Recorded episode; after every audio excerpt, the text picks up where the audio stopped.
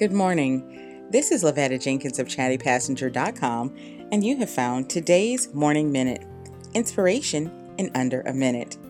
Today's positive thought says Never measure your life by possessions, measure it by the hearts you touched, the smiles you created, and the love you've shared.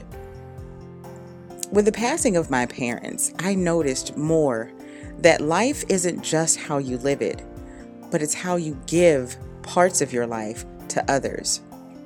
I want to make sure that every day, as I write my story, as I tell the world how I want them to remember me, that I want them to remember I was loving, that I made them smile, and I want to leave a lasting impression on their hearts. We should all strive to live our life as if someone will tell our story later on. Make sure it's a good story, filled with love and kindness. This is Lavetta Jenkins of chattypassenger.com. I'll see you tomorrow.